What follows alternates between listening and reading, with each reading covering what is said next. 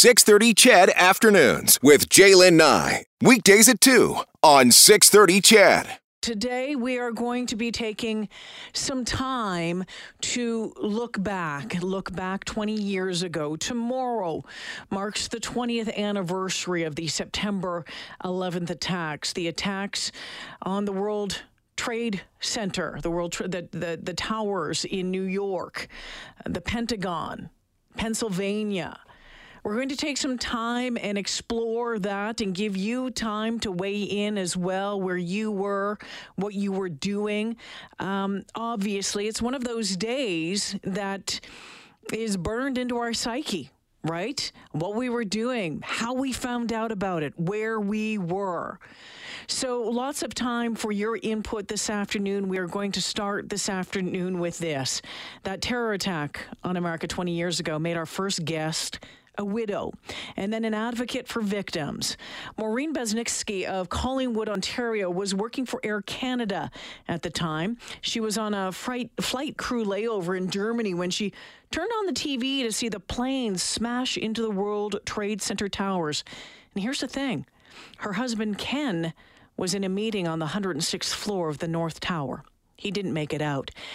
In the years after, Maureen founded the Canadian Coalition Against Terror and convinced MPs to pass legislation allowing victims to sue state sponsors of terrorism, such as Iran, and her work isn't done yet.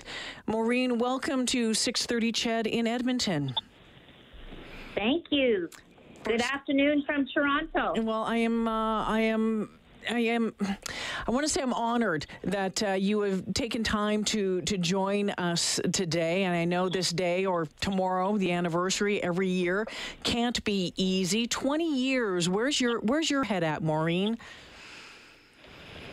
So this question has been asked, and I seem to be uh, answering the same way. I'm on an emotional uh, roller coaster.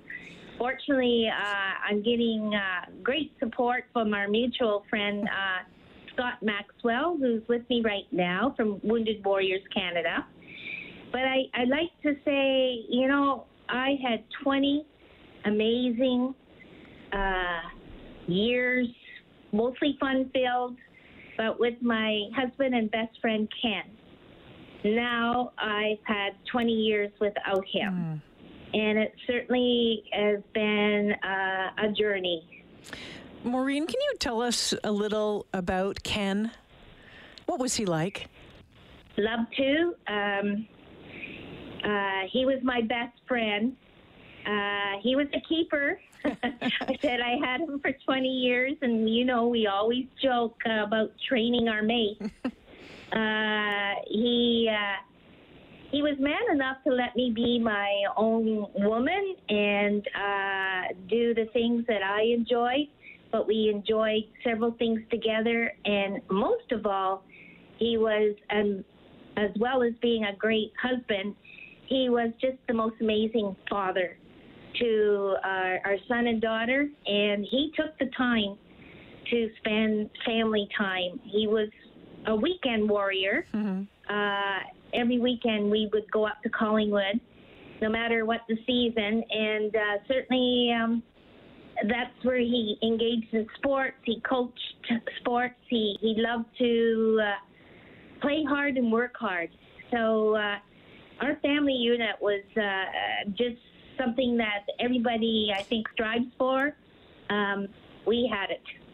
Maureen, can you take us back to that day uh, 20 years ago? You were in you were in Germany at the time. Can take us through that day? So I, I was uh, in a small town called Mainz, just outside of Frankfurt. It's um, a crew layover station. Um, and uh, in my capacity as an Air Canada flight attendant, I was on what was to be a uh, two day layover.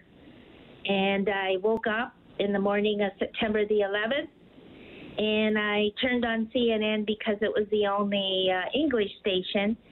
And I was going to make myself a cup of strong uh, German coffee.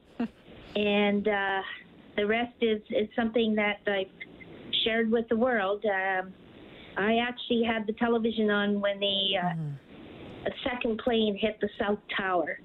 I uh, I I wasn't secure on which tower Ken was in, but you can only imagine uh, how I felt uh, as I watched the plane going into the tower. Number one, uh, knowing that planes just don't fly into towers as a flight attendant, but secondly, because um, I knew Ken was there. Okay, Maureen, you're making me tear up already, so bear with me here. Um, oh, my goodness. Um, so, were you, were you able to talk to him? Um, like before, was there any messages that came you know, while he was in that tower? I uh, didn't carry a cell phone. Uh, Ken did. He was at the forefront because he was in sales, so computer knowledge and cell phones, all that, were uh, he was quite used to. But he wouldn't allow me to have a cell phone yet because he knew I'd be calling all the time. Too expensive. So I, I went down to the hotel lobby. Um, and uh, I guess I had a look of horror on my face, and I said to the concierge at the hotel, I said, I, I have to make a phone call. I don't care what it costs. I didn't want to be involved with a German operator. Um, please, I wrote down the number and uh, please call this number. So I called Ken Cell and I did not get an answer. Then I decided to uh, call my mother because I um, I debated whether I should call my mother-in-law or mm. my mother, and uh, had the comfort level with my own mother, and that's when I knew something uh, horrible as ha- had happened because she said to me, "Where are you, dear?" And I said, "I'm in Germany, mom." She said, "Can you come home?" Mm. So I, I, I did indeed want to uh, come home. As my uh, crew members that uh, told me much later it was, it was all they could do uh, to keep me from swimming across the ocean. But unfortunately, uh, the sky's closed, as we all know, and I didn't get home until Friday evening. Oh, my goodness. Maureen Basnicki joining me this afternoon. Uh, her husband, Ken, was one of the 24 Canadians who died on 9 11. And in the time, in those 20 years that have passed, um, has gone on to found the Canadian National Day of Service Foundation, um, the Canadian Coalition Against Terror. Uh, Maureen, you you look, looking back and you said you know you realized that the, there wasn't the support in place for people like you who have gone through something as awful as this and that that spurred you into action. What are you hoping? What what is your priorities right now moving forward uh, for you know other victims of terror? I um, wear three hats. And uh, when anybody has a loved one taken from them through uh, violent crime, you think, oh my gosh, what can I do to uh, deter this type of crime, to uh, prevent the bad guys from doing this again? And so uh, I became uh, um, a co. I'm a co-founder actually of the Canadian Coalition Against Terror, um, and along with Danny Eisen, my co-partner, uh, we uh, strive to work with other victims, but to to really focus on counter-terrorist initiatives. Um, the murder of my husband in uh, New York put me in the classification of a cross-border victim. Mm. It also put me as a member of the uh, Victims of Crime Club. It's a club that, of course, nobody ever can imagine uh, belonging to. I had no idea, like uh, many other victims or uh, other Canadians, pardon me, how little we do in Canada for uh, victims of violent crime, terrorism or mass murder. Um, you know, uh, in Toronto we had the Dan Danforth shooting, yes. um, the van attack. Just to name a few, I just had no idea. And I, I recall uh, meeting somebody in victim services and, and, you know, asking for this and that. And I was told, well, Maureen, we don't do this for other victims. Why should we do it for you? And I thought, oh my God, mm. why aren't you doing mm-hmm. this for mm-hmm. victims? So that really put me um, on a mission to um, uh, create the awareness because I'm sure there would be an outcry in Canada if they knew how little victims were supported. And last but not least, uh, of course, again, I mentioned our mutual friend Scott. Mm-hmm. Um, it's been uh, a, a long time goal to create a, a proper uh, living legacy for Ken.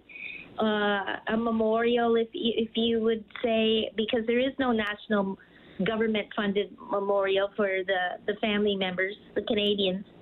There's a wonderful memorial in, in um, New York, the World Trade Center uh, Museum and Memorial. There's also memorials in many other uh, countries. Uh, the UK, beautiful one in London, England, uh, Israel. I could go on. Even Russia has a memorial.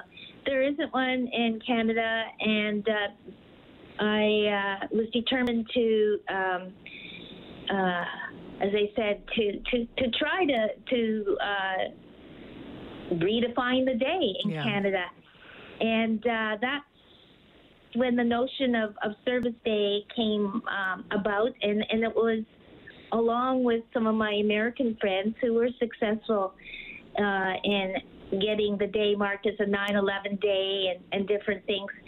And then when I um, met up with, with Scott uh, and Wounded Warriors Canada, it was just uh, so uh, fitting for the two of us because um, we both uh, want to support those who uh, choose to serve their country. Mm-hmm. And uh, I go so far as to say, uh, let's let's support those who uh, do community service who become uh, victims of, of, violent crime. We're we're certainly working together to um, uh, have Canadians realize that you know victims are traumatized. Our, our men and women in the service are traumatized. Not not all of them, but sadly a great majority. And uh, we, we talk about them falling through the cracks.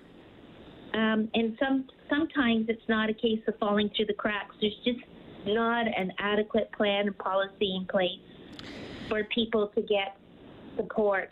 And when uh, when you talk about support, of course, first and foremost, um, it, it, I believe because of my own experience, I live with PTSD.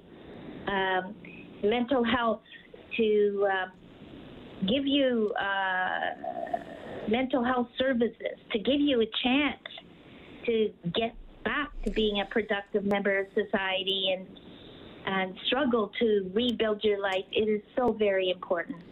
Maureen Basnicki joining me this afternoon. Maureen, I could talk to you all afternoon, um, but I know that uh, you have work to do with, with Scott in Toronto today. And I want to thank you uh, for taking the time to join me. Um, I'm out of time, so we'll have to leave it here. I had so many more questions for you, but I want to thank you uh, for taking the time. I am sorry for your loss. Keep up the great work that you are doing, and I look forward to meeting you in person sometime through our mutual friend, Scott. Thank you so much. I look forward to going out to Edmonton uh, on Scott's next trip. I'll be there. All right. Well, we'll make sure we'll catch up then. Thank you so much. Maureen Basnicki joining me this afternoon. Her husband, Ken, one of the 24 Canadians who died in the North Tower on 9 11.